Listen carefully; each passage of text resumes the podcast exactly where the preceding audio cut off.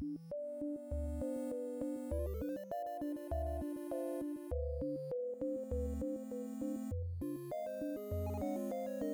guys, welcome to the 20th episode of the Untitled Gadget podcast. And uh, this is going to be a little different.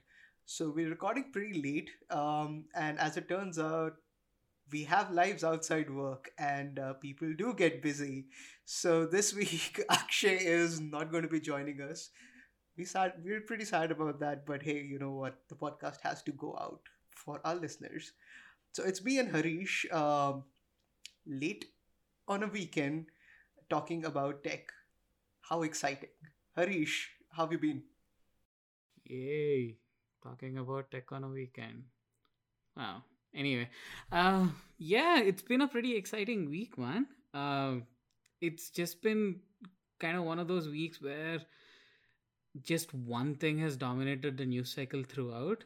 And after Friday, I, I was at a point where I was like, okay, enough. I don't want to see any more tech or read about tech. So I was just unwinding for the whole weekend. And Formula One was back this weekend too. So I was like, hey, something to look forward to after so long. Yeah, but talking about dominating the news cycle, I think this episode is also going to be dominated by you with all the exclusives you've been dropping and all the, uh, I think, un- unintended tech stuff that you've been doing over the weekend. Uh, yeah. Yeah. I think it's just a weird. Yeah, I know it's just a weird uh, thing. We'll get into that. But wait, how is how's your weekend been? Seeing as how we're now at the end of it. Yeah, I, I don't know. Like, I mean, I didn't realize how quickly the weekend passed. Yeah. But now we're at the end of it, and here we are, and it is what it is. Uh, yeah, got a bit of work done, but not too much. But I'm kind of glad I took a bit of a break. Uh, I cooked a lot of Italian last night. That was nice. Uh, and that's about it. So I think let's just get ahead, get to the topic, and get done with today's episode because there is not a lot to talk about, but the stuff that we do have, we can possibly go pretty in depth on that. Yeah. All right, let's start off with our favorite topic uh, OnePlus, of course. OnePlus Nord um, is official, sort of. Uh, there has been a lot of information, sort of. we know a reasonable about it, but we don't really know that much about it.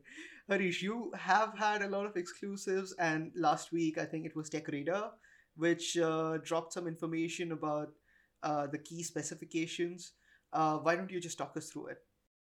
Yeah. So I think this was by far the biggest story of the week, at least in terms of phones. Um. So OnePlus generally likes to do this where they eventually tease out information a few weeks from launch.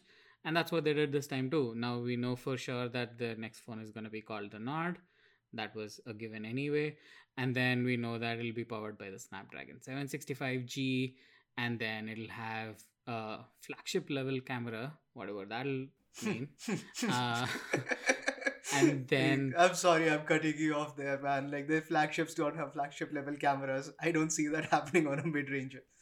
seriously yeah that we should we should actually talk a little bit more uh, later on i think we should do a segment later in the month about how phones have evolved in 2020 in terms of cameras because now that we have a full slate out Mhm.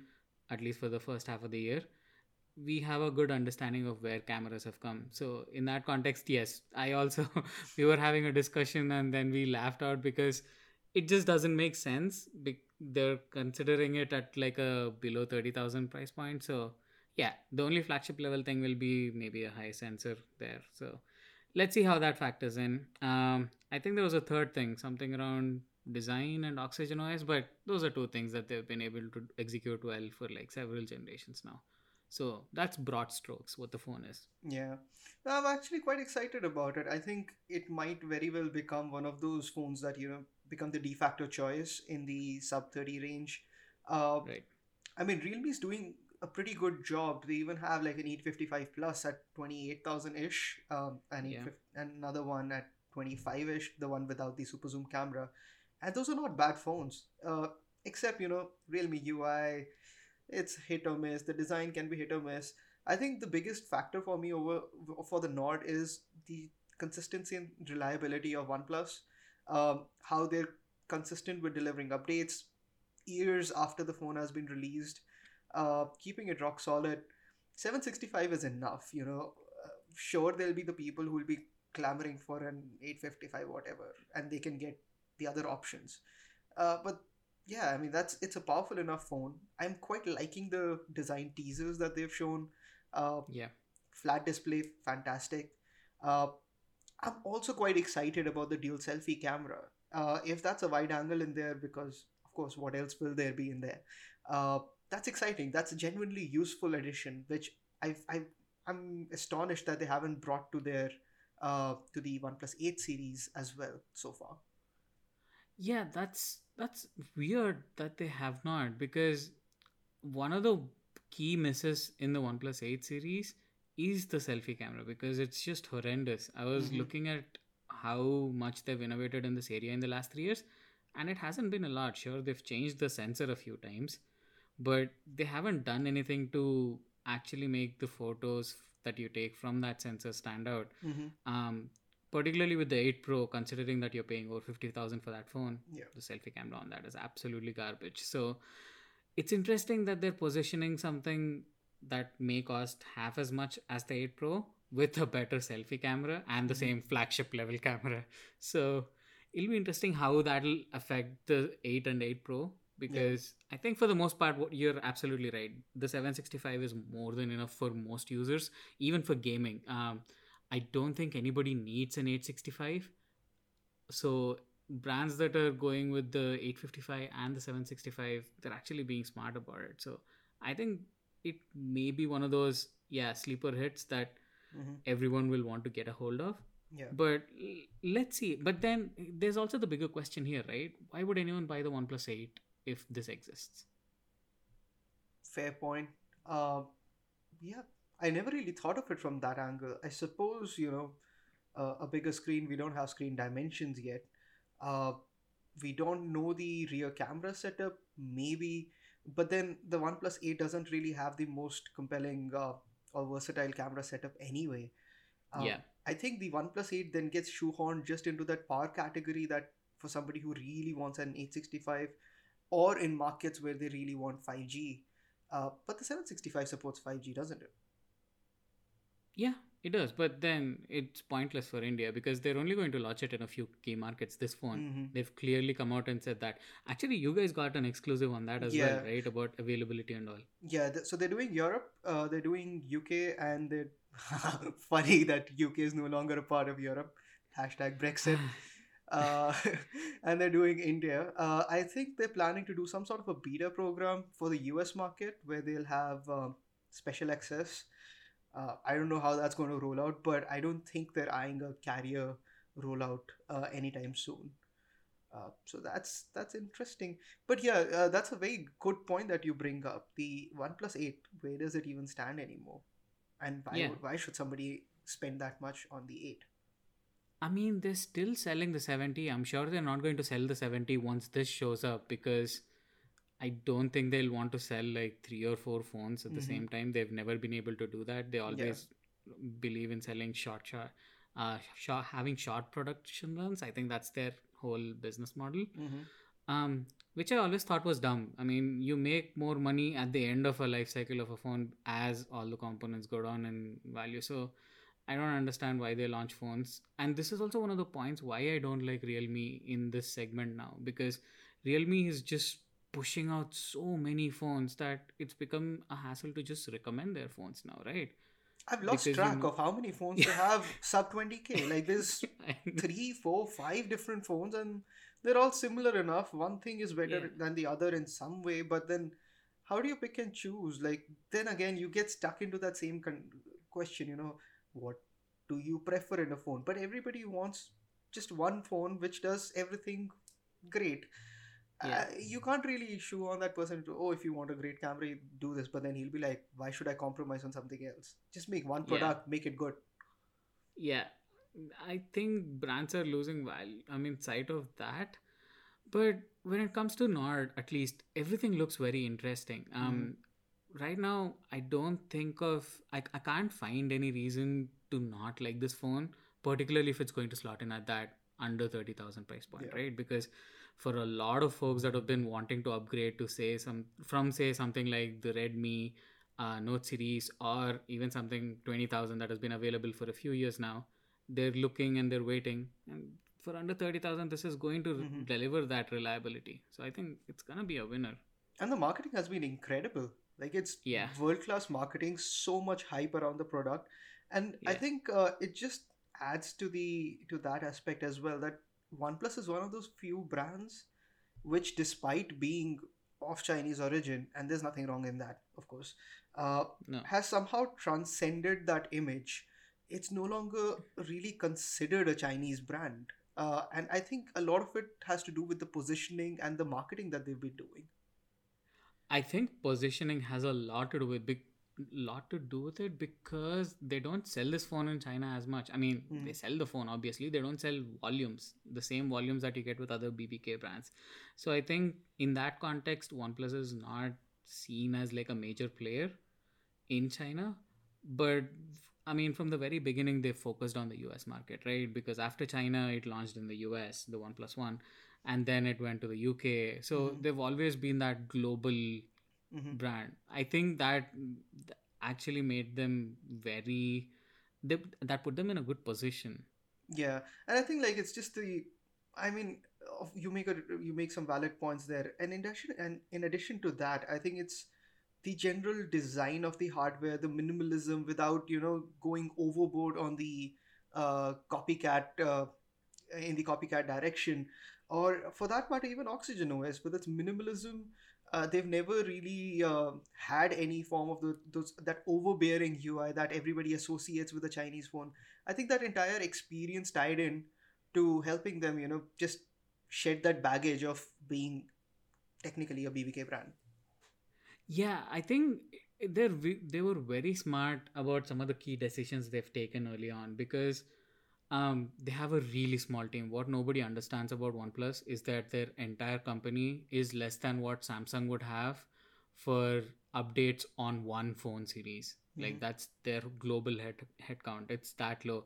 So for them to be able to get to this point where they're being positioned against Google and Samsung, it's a big deal because they've been able to achieve that. And they would Nord be able to achieve that were it not for the scale of BBK and the fact that they're able to leverage oppo and these brands and get that manufacturing sorted out. Because if this were like something like nextbit this would not have been possible right? Yeah. so i think they were being very clever about that. I, we, we see that even in the design. So oneplus not it's not going to be an original design in that it's a brand new phone it's going to be an offshoot of one of the BBK phones that are already, I mean, a few BBK phones that are already out there.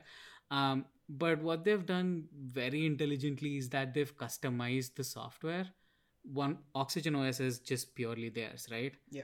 That's such a, and it doesn't take a lot of effort to deliver something clean because you don't have as many as much customization. So Mhm. I think from the very beginning, the positioning was very clear on what their phones wanted to be. Mhm. So I think that worked out.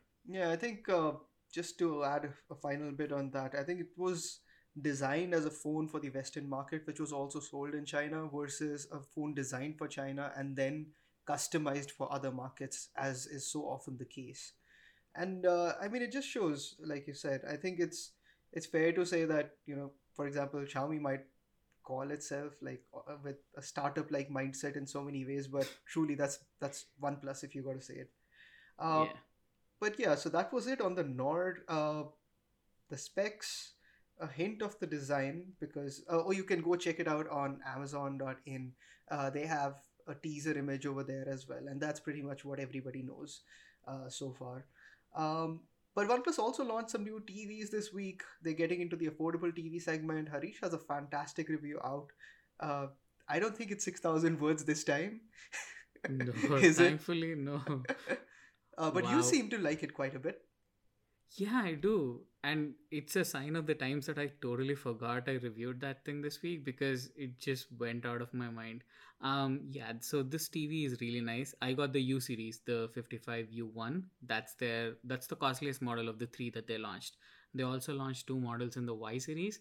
Now that's positioned more alongside the Xiaomi entry level Mi TV range. So the 32 inch Y series starts off at like 13,000 and the 55 inch U1 that I got is 49,999. So there's a pretty big gulf there and that's because the U1 has a much better panel, it has better hardware and the design is exquisite. So I think in that 50,000 price point you don't see a lot of emphasis on design and they've clearly made that a priority with Mhm. this. So I really like it. Um, it's just as good as that first Mi TV that came out. Remember that one with the really thin bezels? Oh, the 55 inch? Uh, oh, Yeah. I, I have one of those. Yeah. Uh, the panel was not that great. The panel wasn't great, but the design was pretty The, evocative. the design was amazing. Uh, I mean, that's Yeah. the TV I still have out in the living room because that's just used for Tata Sky and shit. So don't really give a crap about uh, picture quality over there. Uh, but yeah, uh, some key pointers for the audience, for the listeners. This one does not have the slide out speaker from the Q1. Uh, I don't think too many people appreciated it that much. And plus, it was a 30,000 rupee jump up in price uh, for that. I mean, it was very cool from an engineering point of view, but not that, like, it wasn't worth 30,000 rupees. it was Also, not. yeah. And also, this one does not have a QLED panel. It's still a really good panel, though. It is. And it has Dolby Vision. And they've managed to do a good job with it because I don't think there are many LEDs that have Dolby Vision that do a decent job. But this was fine. Um, I have no issues with how good the panel I don't, I don't have any issues with the panel. Um, obviously i don't have a lot of context around this because i don't review many tvs but the few Mi tvs that i have and i looked at a Vu tv a few years ago. So this was better than all of those and they cost around that same 40 45000 so yeah and also one thing that i have to note about the tv is they've been doing a kick-ass job with software updates. I know that's not a huge point on tvs but uh, i have the q1 still and that thing is still getting like monthly updates and it gets a lot of bug fixes and it's just smooth. It's just like the same thing that they do with phones. So I'm guessing they'll continue to update their TVs for far longer than say Sony or Samsung or other manufacturers. So yeah, you're generally getting a quality product and it doesn't cost as much as their earlier TVs. So Yeah. that's a win. Yeah, absolutely. I got a quick look at the TV, uh, and I got to say, like, you're absolutely right. The panel quality is surprisingly good. I did not expect it to be that good at this price point. Uh, I mean, good job to Xiaomi for actually commoditizing the TV space. They've done a brilliant job over the years. Uh, I mean, in many ways, they kickstarted this. Uh, but yeah, the OnePlus TV definitely seems to have a better display. Uh, the design is fantastic. Uh, I don't know how the how much of a profit they're even making on this. Uh, all of that engineering has got to cost something. Uh, but as it stands, I think at that price point, this is pretty much one of your best options right now. Yeah. And I'm guessing they'll be a little more aggressive when it comes to sales and cashback offers, that sort of thing with the TV, more so than they are with their phones, just because they're trying to get into that market. But this will definitely make it. I mean, this is basically lowering the barrier, right? Yeah. With, a 13,000 TV, there's no reason not to buy one if you want like a solid TV with Android TV. So, Yeah, absolutely. I mean, uh, to be fair, even with the Q1, I had very few issues uh, with the software side of things. Uh, Android TV on that worked really well, um, which is Yeah. often not the case, even with much higher end TVs. Sony being a prime example of that. Underpowered. Oh god, so Yeah. underpowered. And this was like when I was testing out one of the four or five lakh rupee TVs. The thing just was so sluggish. You just don't expect that. Yeah, I fully understand there with the Sony thing. And I bought a Bravia, I think, what, four years ago or something. And it got updates for about a year and a half. But after that, it became unusable. Like, I just could not use the interface. So I had to pick up one of these streaming boxes and then plug it in. Yeah. Um, one point on the Q1 Pro, I did not have to do that.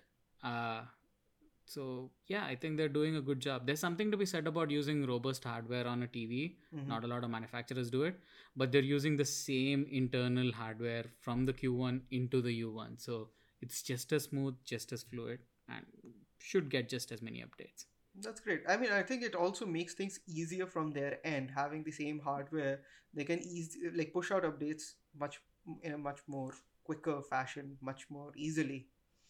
Uh, but yeah, so that was our update on the OnePlus TVs. I, it seems that we're really rushing through this episode, aren't we?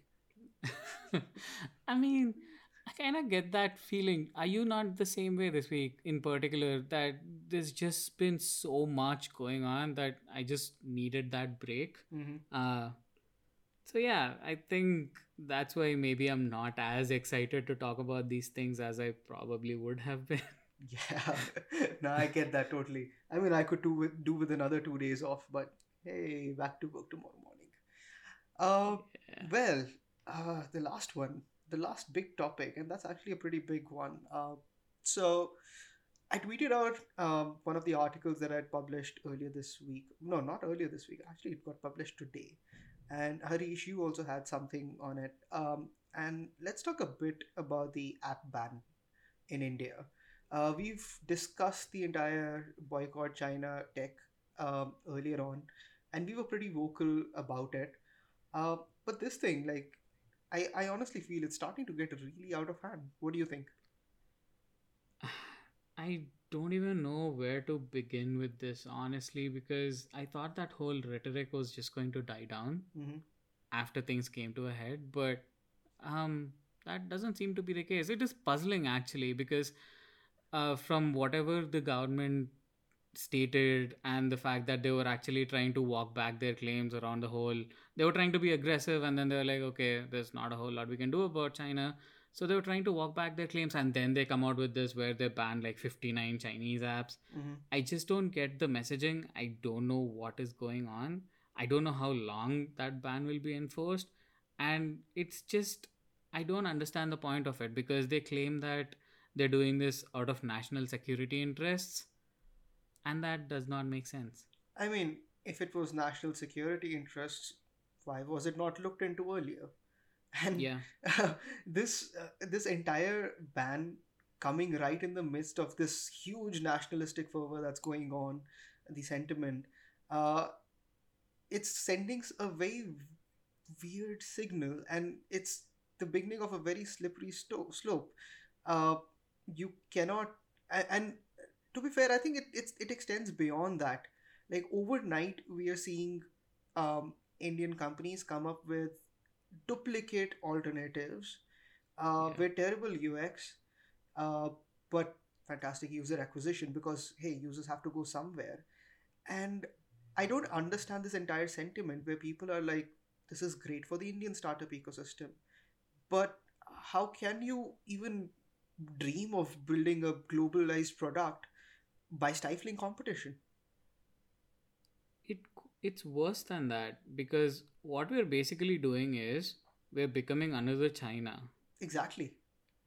it's just absolutely crazy i think it's so hilarious looking at this from like a macro point of view because it makes no sense to just enforce like a wholesale ban and uh, you saw that tweet from the internet freedom federation right Mhm. i mean there's no legality to this sort of thing hmm anyway so it's like the government is trying to see just what it can push and it i it's like a some sort of a theater man at this point every week there's just some bullshit or the other I mean, it's juvenile.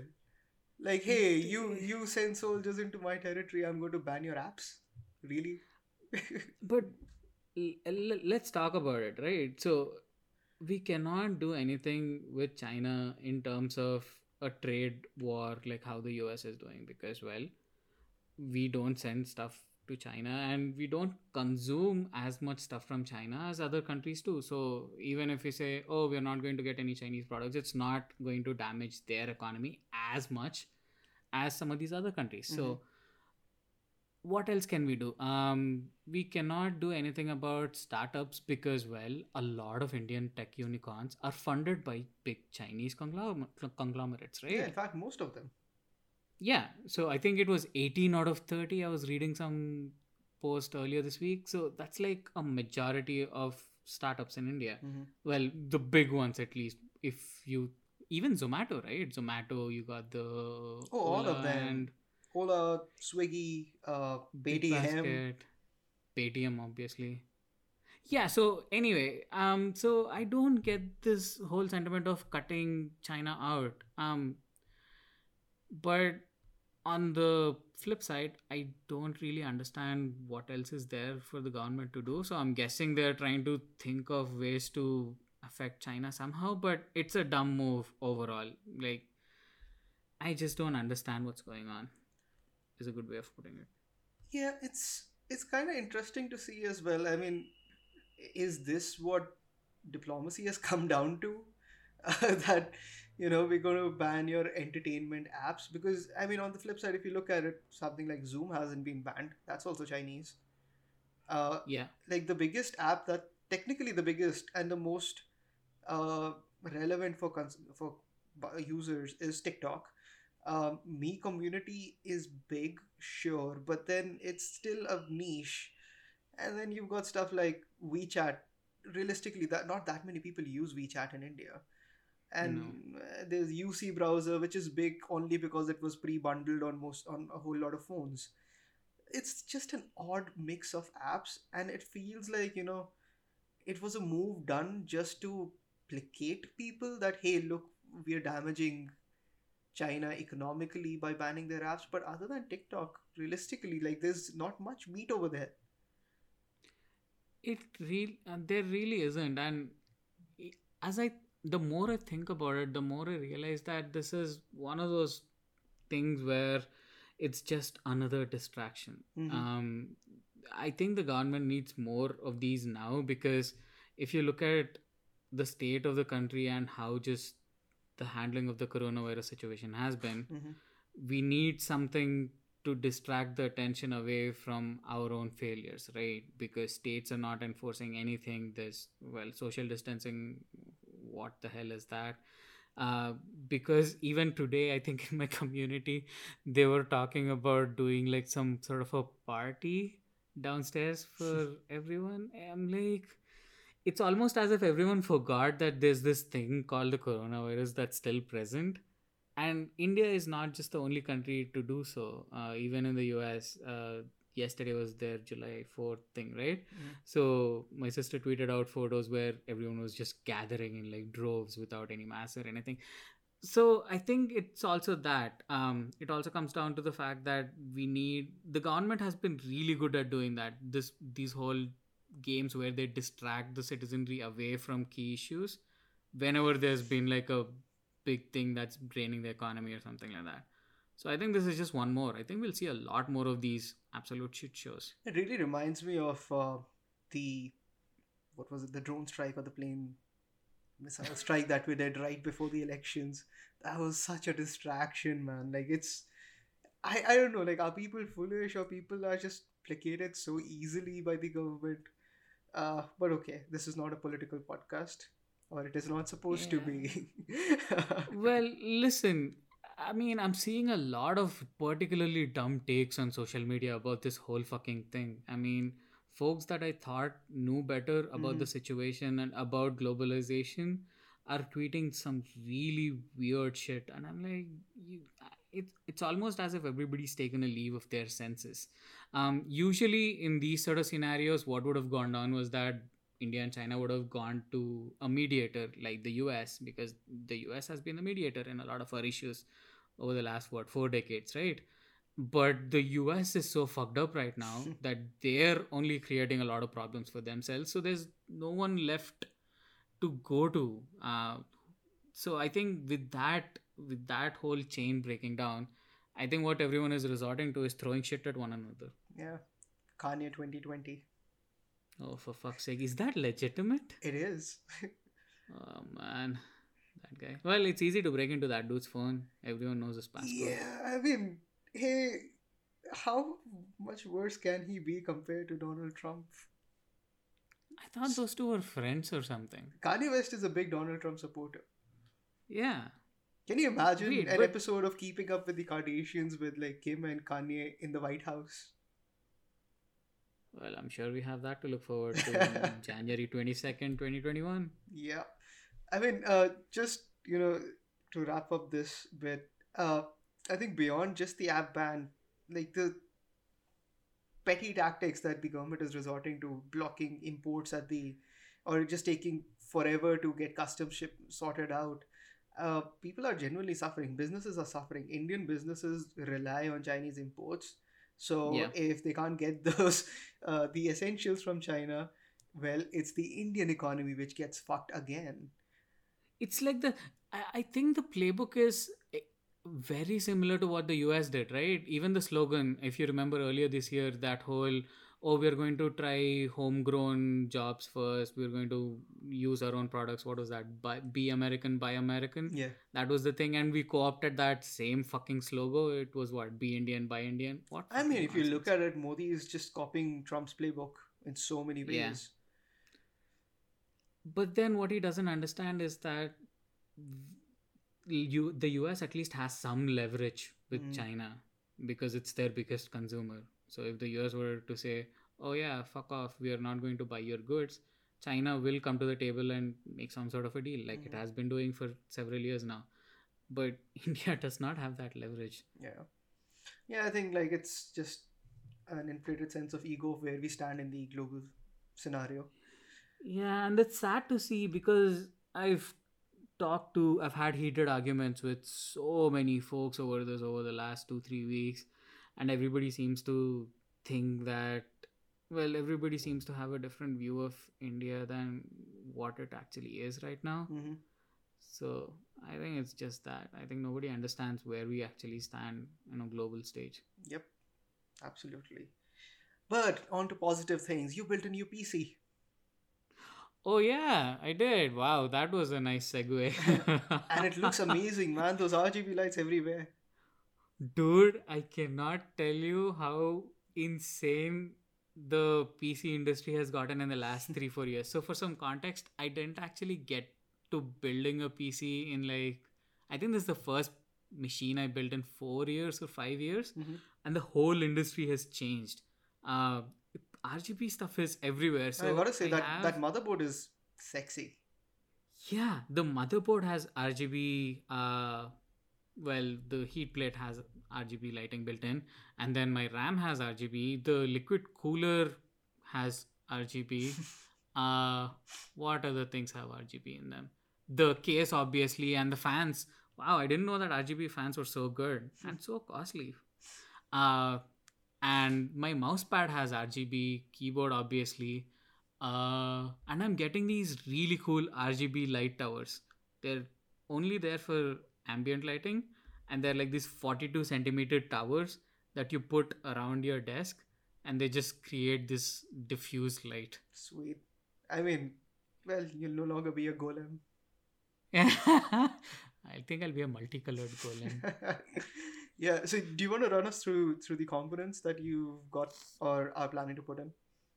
Yes. Um. So it's mostly a Corsair build. I have a Corsair iCUE 465X case. It's a it's a small tiny case. I've always uh, done builds with full tower cases, but this is like a mid tower case. It's really compact and it has a nice glass side panel and glass front, and it has really nice fans that come built in. It has three RGB fans built in Mhm. and those alone cost like 8000 if you have to buy them individually so um and then for the motherboard i went with the gigabyte Aorus z490 49 z490 because i'm using intel's latest Comet lake chipsets so that is the core i9 10900k Mhm. and that's like a 10 core beast it's like the fastest consumer chip they've built Uh-huh. it's absolutely insane. I've been meaning to. I was actually meant to review it under embargo two months ago, but the fucking thing has been held up at customs for what? I don't know, three months. So yeah, I'm glad I'm finally getting my hands on it. It's this crazy thing. I think this is the fastest gaming chip that you'll find in the world today. Yeah, I can see you're pretty excited about it. yeah, very excited. Um, and then I also got 32 GB of RAM, DDR4 at I think 3200 megahertz. With RGB. Uh, what else? With RGB, it has so everything is Corsair because Corsair has a system called iCUE Mhm. where you basically can just synchronize lighting across all products. So I think right now I have about 12 of their products that have iCUE. Mhm. So it's just going to be like this crazy light show once I finally set everything up. Uh, what else? What else? Uh, the video card obviously is the key thing here. Still waiting on it, but I'm getting an NVIDIA RTX 2080, the Founders Edition. Sweet. So that should hold me well. Any plans to Uh, upgrade to the 3000 series when that's out? sure. Yeah, yeah. Uh, we'll talk more about that later. but it is interesting for those that actually care about NVIDIA's 3000 series. Some other leaks have been particularly interesting. I cannot wait to see what NVIDIA will actually do because AMD has been making a lot of huge gains in that area over Hmm. the last two years.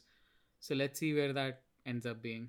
Uh, but yeah, for now, what else? Uh, I have a Corsair RM series for power delivery. That's what I've been using for over a decade. That's what I use across all of my builds. So that and storage, I just have a Samsung uh, SATA SSD now, 1 TB.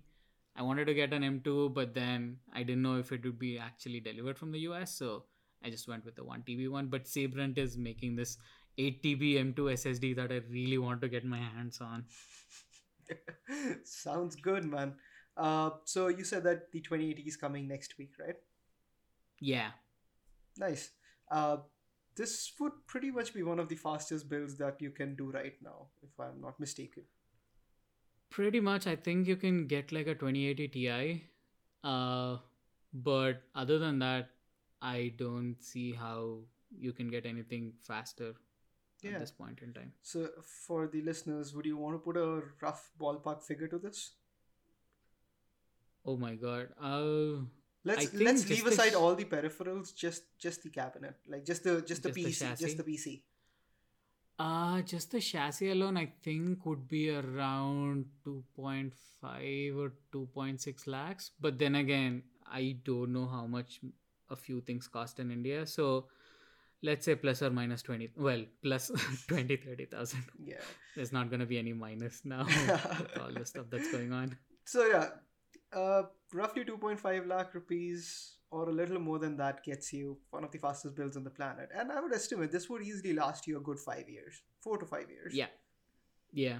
So yeah, I've had my earlier rig for like what five years now, and the only thing I changed out was switch from a 980 to a 1080. So other than that, it has been the same. Yeah. So I mean, if you're a big PC gamer, that's the kind of investment that you're like, looking for if you want console class longevity. Oh, for fuck's sake, fuck off, man. Console Okay. master You can do. Yeah, let me know when you can run like 30 tabs in Chrome on your PlayStation 4. Well, I can still play games, uh, the latest games on my seven-year-old PlayStation 4. So, ha. Yeah, I know, but it's the versatility, right? It's not just for gaming. I know. I'm just pulling more. your leg, man. No, no. I'm gonna get you to build a rig, like just how you guys have, well, turned me into one of these PlayStation fanatics. Yeah. I'm gonna get you to build one of these rigs. I will buy you a PlayStation 5 the day you convince me to do that. Done. It's it doesn't take a lot of convincing, man. Sweet. Um, I guess that pretty much wraps up our episode for this week. I think this has been one of our shortest, and that's because Akshay Yeah. wasn't here. Um, anything else do you, which you might want to add? Uh, I think that's about it. Stay safe, everyone. Please be careful, and don't give in to all the dumb nonsense that's been going out, going around. Yep, wise words. All right, guys. Uh, we'll be back with Akshay next week. Uh, but for the moment, enjoy the episode and, uh, like Harish said, stay safe.